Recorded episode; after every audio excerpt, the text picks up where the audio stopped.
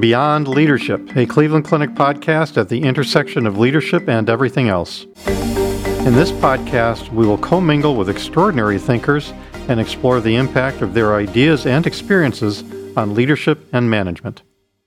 Hello, everyone. Welcome to Beyond Leadership. I am your host, Dr. Brian Bolwell, and today I'm joined by Dr. Patrick Byrne, Chairman of Cleveland Clinic's Head and Neck Institute. Patrick, welcome. Thanks, Brian, for having me. Pat, can you tell our uh, listeners a little bit about yourself, your background, and how you came to this role? Sure. So I uh, spent my first 18 years in practice at, Johns Hopkins. I had moved there from California, where I was born and raised, and uh, my specialty is facial plastic and reconstructive surgery. So for my first many years in practice, I was really heavily focused on my clinical practice and helped build a division there and uh, focused on reconstruction of cancer defects and skin cancers and facial nerve work and cleft lip and palate and all that and and you know super focused on on that. And eventually had some opportunities to probably because we built a program uh, there but had some other opportunities to help be part of leadership teams and enjoyed it and uh, never aspired to be a chair uh, or really move up the professional ladder but in that way, but I really enjoy building building things with others and had an opportunity to interview for a, the chair position here and became super fascinated with Cleveland Clinic and and about two and a half years ago made the leap and moved from moved my family and myself from Baltimore to Cleveland. If I remember when you were at Hopkins, you were involved in a lot of different leadership roles, but one of them was surgical operations to some degree. Am I accurate about that? Yeah, we built Hopkins built a really large, beautiful, state of the art ambulatory surgery center. And I was asked to lead the effort to stand it up uh, and develop a strategy to move. It was about 26,000 cases a year, 108 surgeons in 12 different specialties out of the main campus and into the region. You know, that was uh, super interesting, very humbling, to be honest. Learned a lot, uh, including through taking some lumps. But yeah, that was a great experience to, to dive into that specific domain. What did you learn? Oh my goodness. People don't get excited and jump out of bed by spreadsheets. I learned that.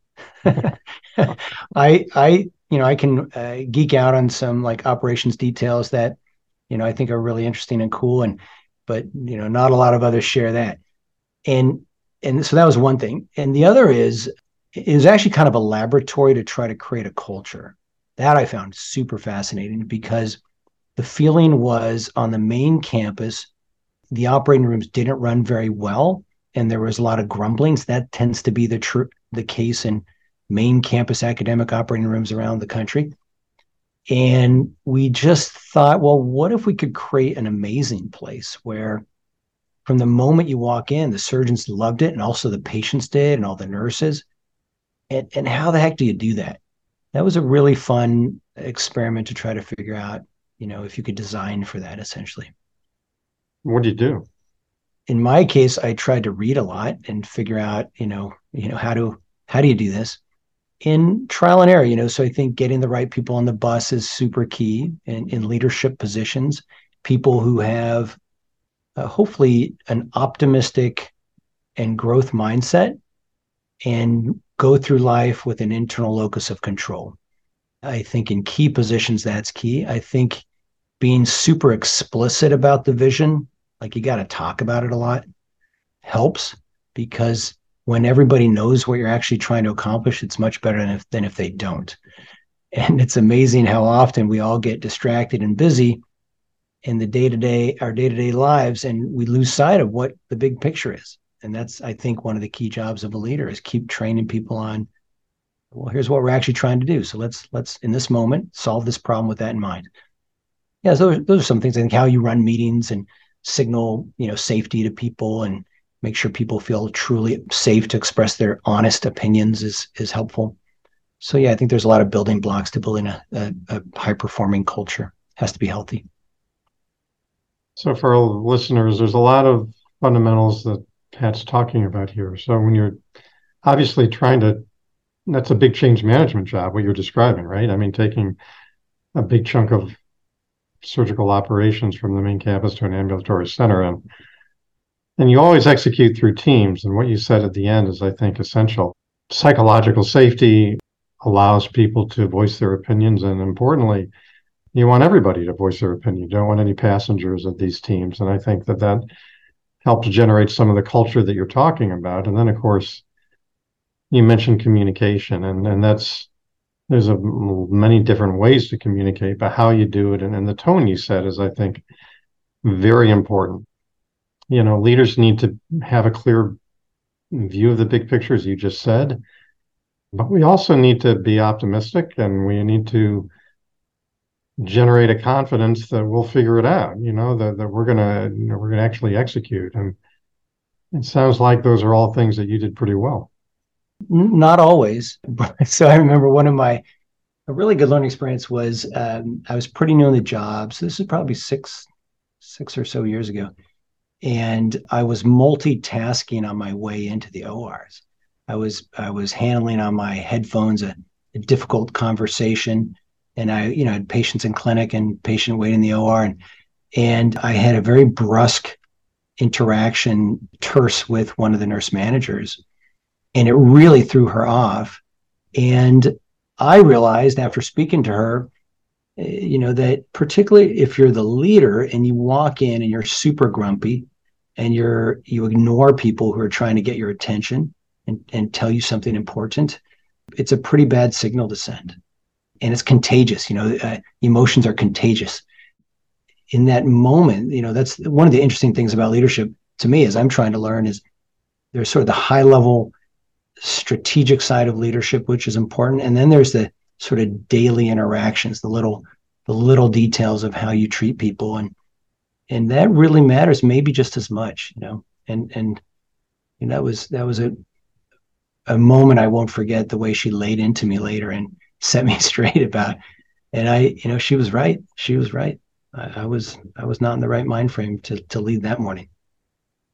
Actually, I think it's those little things that matter more than than the knowledge of how to hmm. be tactical about leadership. And that's, you know, I talk a lot about serving leadership and living your values and having the courage to live your values. And I think all that's really important. Anyway, in terms of what you the story you just described, thank you for that. And and I think it's important that that we all realize that that when we communicate, especially from a leadership platform, it's not just the facts behind what we're saying, it's also that these words carry an emotional component to them and how they're received emotionally is very important. It kind of gets into intention versus impact.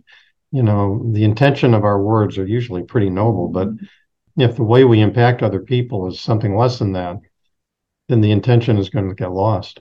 Hmm. Yeah. So, how do you course correct? Like, have you had that you know how do you get feedback to know that it's not landing the way you intend? And how do you adjust your habits? Well i think i've messed this up many many many times pat. I think i'm a pretty much an expert at messing this up.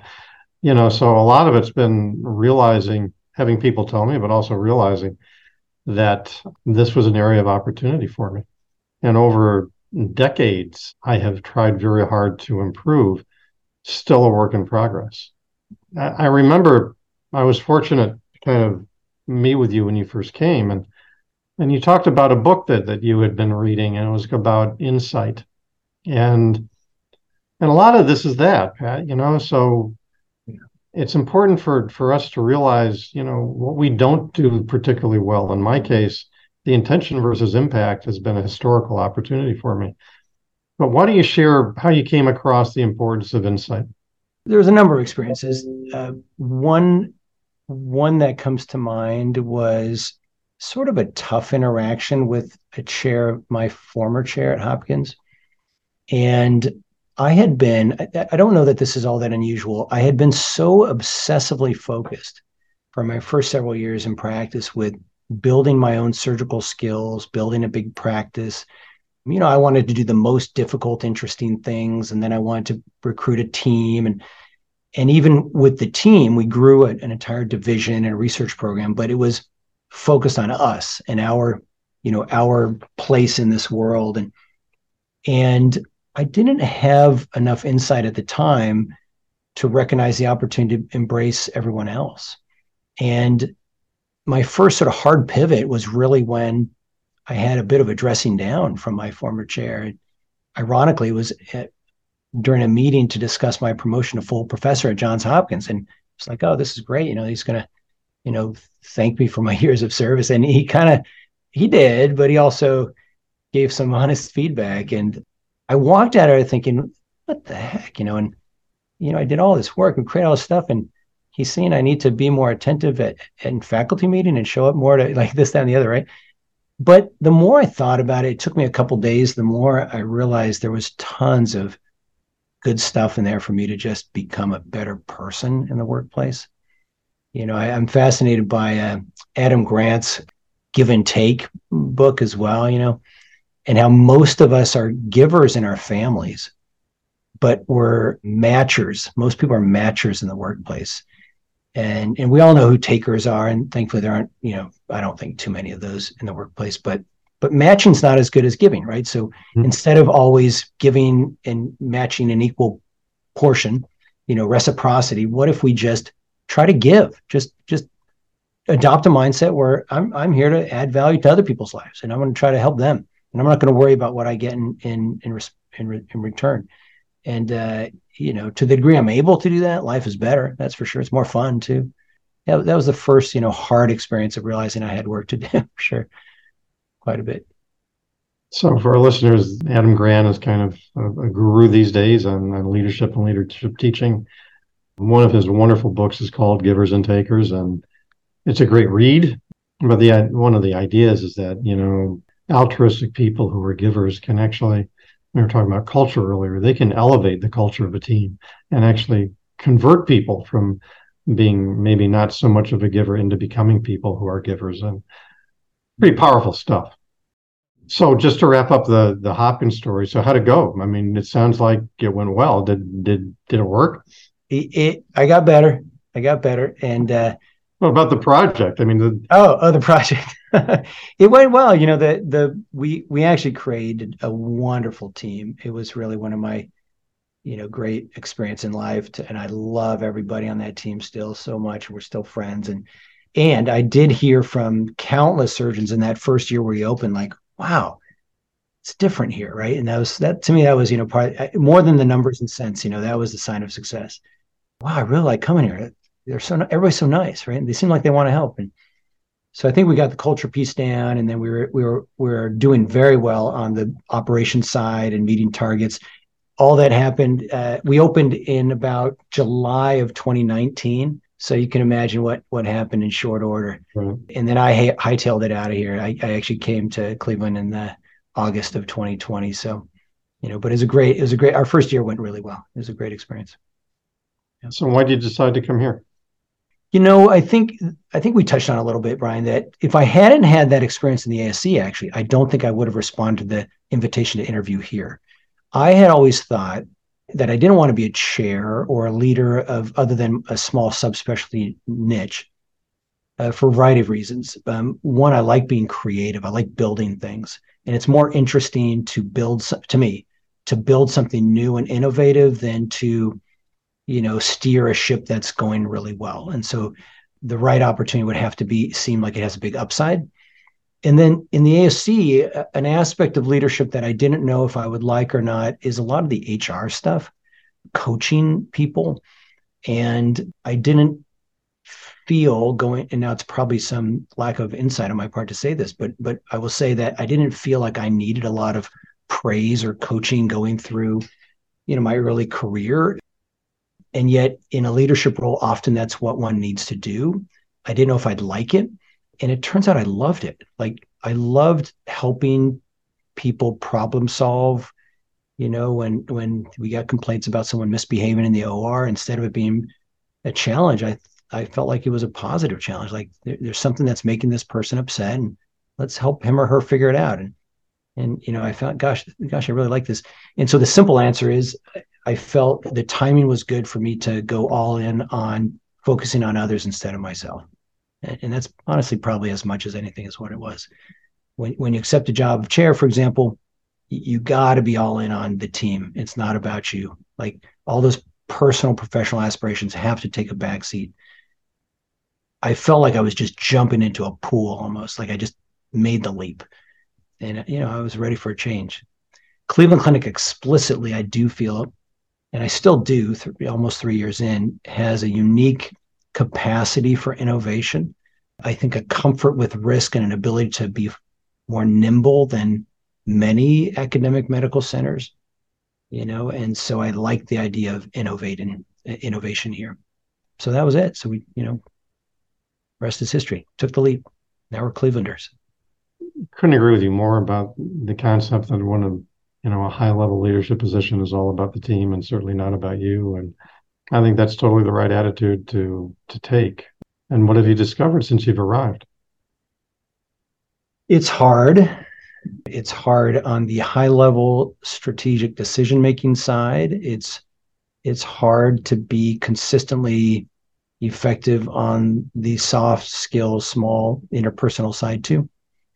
It's incredibly rewarding, and so that the the rewards, uh, you know, the tangible progress is often delayed. You know, in this role, I find very different from like training a fellow, where it's you're you know right together in the weeds in the OR every day. And so I think my first year, it was incredibly interesting. Didn't regret the decision for a moment.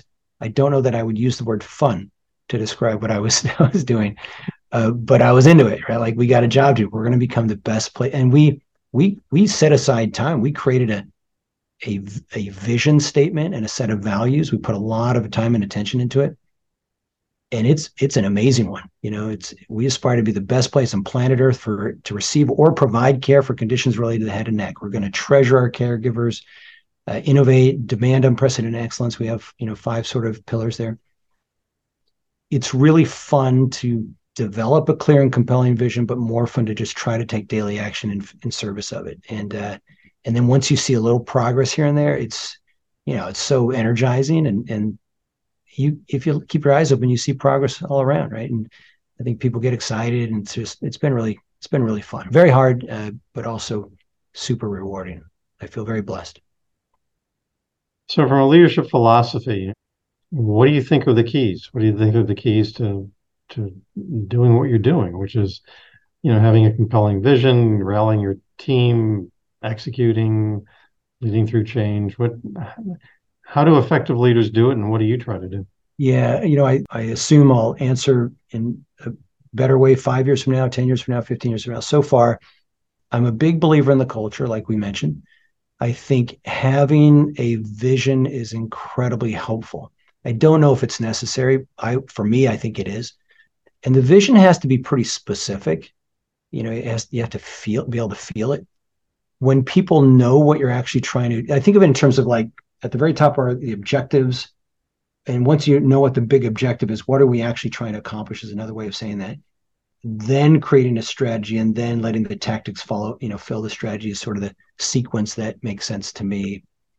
And so the vision is super key. I think creating the conditions for a healthy culture, which we mentioned is incredibly important. In the end, though, a lot of the getting stuff done, you can't do yourself. And so pretty quickly, you know, you realize you need teams, you know, and you need good leaders of each team.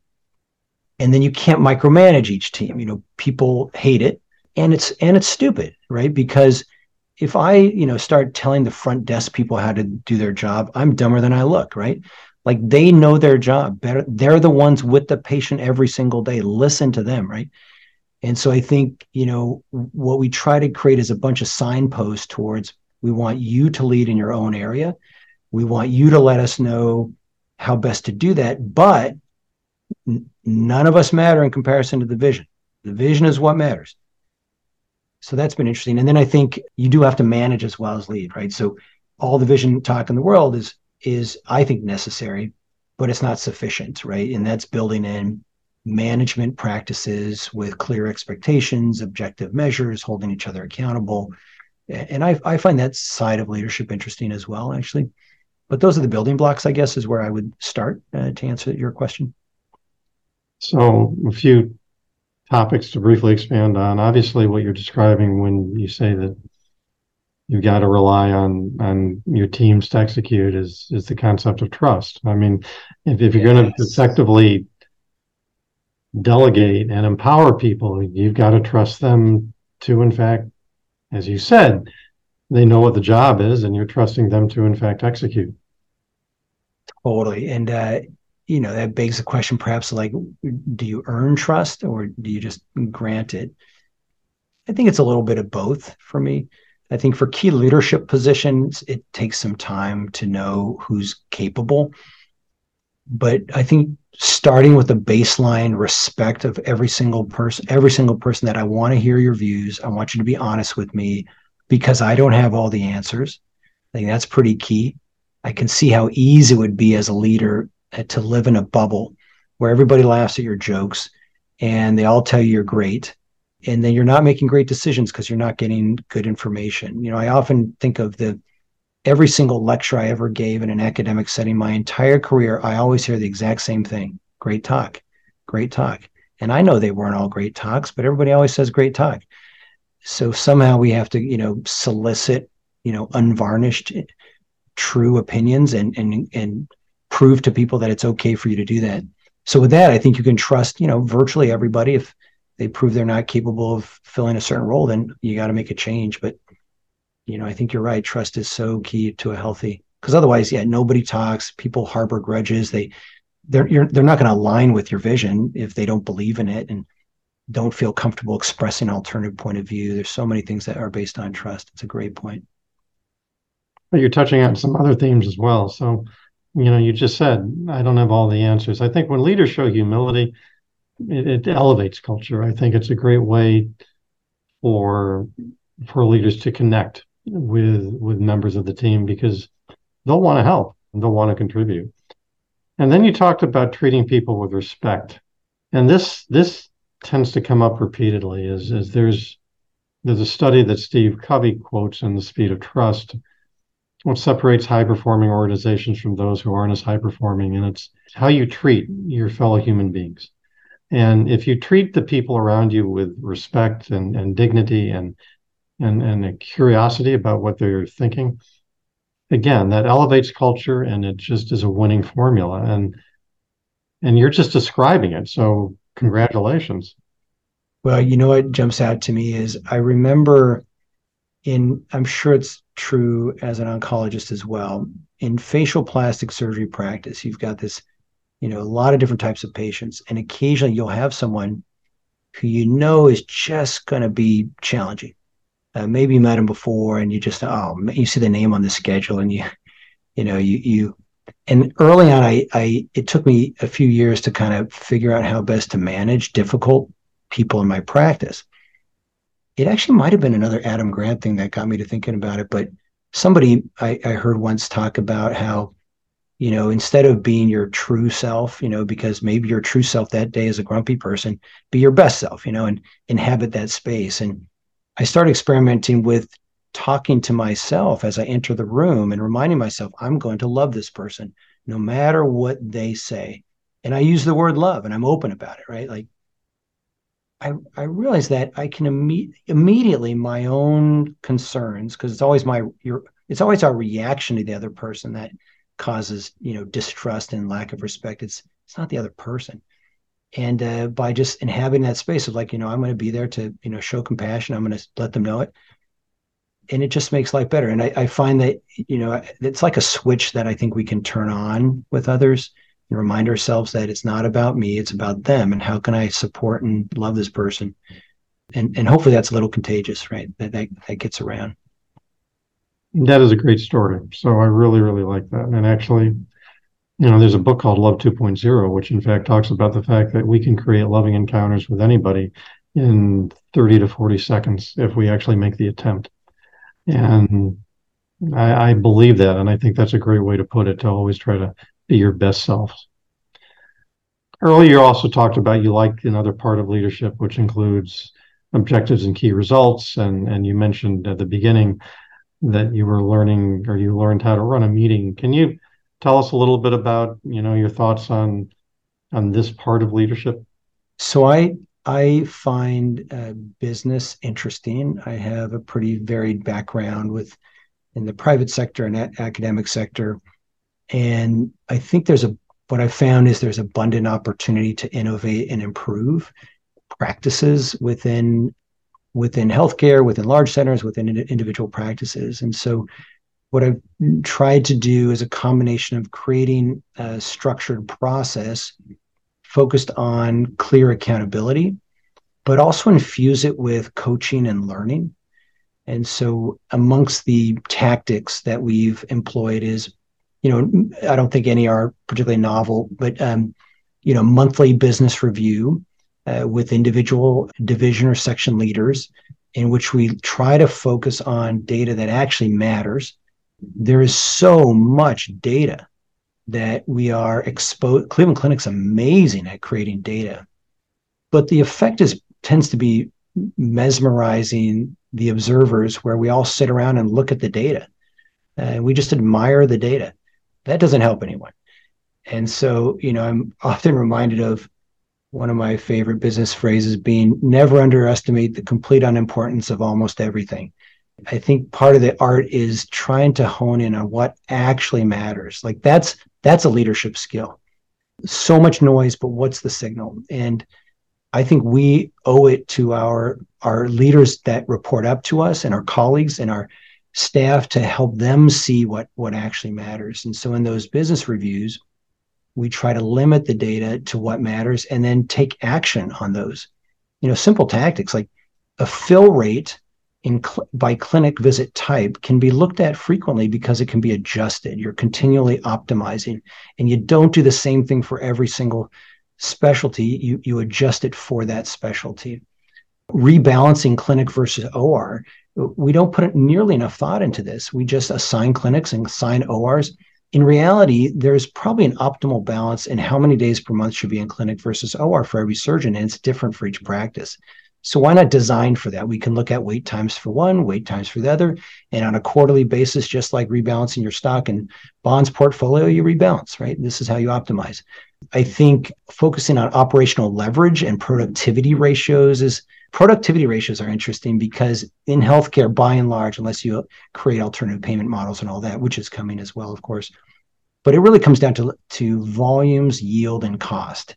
We can bucket the various options uh, into these different categories be- and realize they're multiplicative and small changes make a big difference. I do find the coaching of business principles really interesting and, and kind of fun to unlock value. Well, they are. They're actually fascinating. But I, I really like what you said a minute ago, which is we are inundated with a lot of data. We measure a lot of things and we track a lot of things. But I do think that one of the leaders' important roles is to let the group know what's really important, what our primary priorities are, because if we don't, we've got literally hundreds of priorities.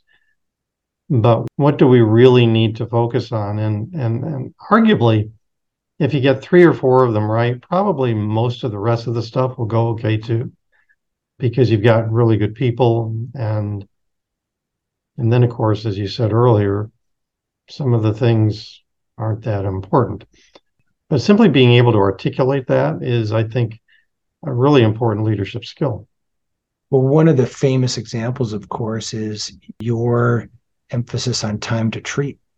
You know, to me, that's beautifully reductive. Um, I was fascinated by it because it's clearly the right thing for a patient with a cancer diagnosis. And that's where every effort should start. But although I don't recall you saying this when I learned about this, but what followed f- for me was a lot of other important financial metrics would follow from that. It's not the primary reason to do it, but it's an elegantly reductive thing to focus on. And when that's possible, it's it's very helpful. You know. Well, thank you for saying that. That's very kind of you. Yeah, when I was for our listeners, when I was running the cancer center, the interval between a new diagnosis of cancer and the first treatment called time to treat was very important to us because when I started to look at it, it turns out in academic healthcare centers, the average time to treat is over six weeks, which seems to be an unusually long time for a newly diagnosed cancer patient. We're in tough times right now, Pat. We've got uh, we're coming out of COVID. We've got financial challenges. You always express a degree that's refreshing of optimism and and kind of a, a confidence that it'll be okay. How do you do that, and how do you see the next couple years playing out? Well, I think one of the biggest risks is that we will beat on our caregivers too much over time. And I often reflect on my experience about 20 years now in academic medicine that the refrain each year is payment is payments are going down, uh, care is getting more complex. We have an aging population, and the net result is uh, we have to do more with less. And the pandemic has dramatically exaggerated this, obviously, because of workforce shortages and inflation and what have you. Um, but it's the same themes, really. It's the same themes. And you think of those three levers, we can increase volumes in response, we can try to drive a higher yield, or we can cut costs. We we tend to focus on the first one in healthcare because it makes sense. But if if that's our only answer year in, year out, this story isn't going to end well. And I really worry about our caregivers of all types. I'm optimistic because I do think there's significant slack in each system that I've been involved with where these small incremental tweaks can create some space. I also have great confidence, and this is probably a stronger reason why I'm super optimistic that we can innovate our way through. And I think that's where the greatest hope lies. We we clearly need to evolve how we deliver care in this country. We need to do a better job at true preventive health, for example. We need to deliver care more efficiently with few, probably fewer caregivers in aggregate, but target them to the highest capacity. And we, we need to leverage technology more. But I believe we can do it. And I think it's a great challenge because our patients and our caregivers need us to. That was very eloquent, and I agree with all. As we're wrapping up, Pat, any last minute thoughts about your leadership philosophy that you'd like to share? You know, the only other element is humor. I do think we should have fun. You know, we we spend a lot of time at work. And I I notice that if I go you know a few days and and no one's laughing then i'm doing something wrong for sure and it, it's just an element of leadership i don't hear mm-hmm. discussed as often as i think i'm realizing allowing all of us to actually have fun and find moments of levity is it quickly changes you know the mindset in the room one from you know burden to opportunity and I think there's something there as well. It's also authenticity, which which I think is is a bonding thing. And yeah, actually, we one of our earlier podcasts we talked a fair amount about humor. Obviously, it's got to be the right forum. There are certain forums where it's not going to play very well, obviously. But yes, I mean, I think that uh, you know your work teams are your work family, and and and all the things that are wonderful about that are part of it. This has been absolutely fabulous. So thank you so much, Dr. Byrne, for joining us for Beyond Leadership. To our listeners, thank you for listening. We'll join you again soon, and I wish everybody a wonderful day. This concludes this episode of Beyond Leadership. You can find additional podcast episodes on our website, clevelandclinic.org slash beyond leadership, or subscribe to the podcast on iTunes, Google Play, Spotify, or wherever you get your podcasts. We welcome any topic ideas you may have for future episodes, comments, and questions about this or any past episode. You can let us know by emailing us at executiveeducation at ccf.org.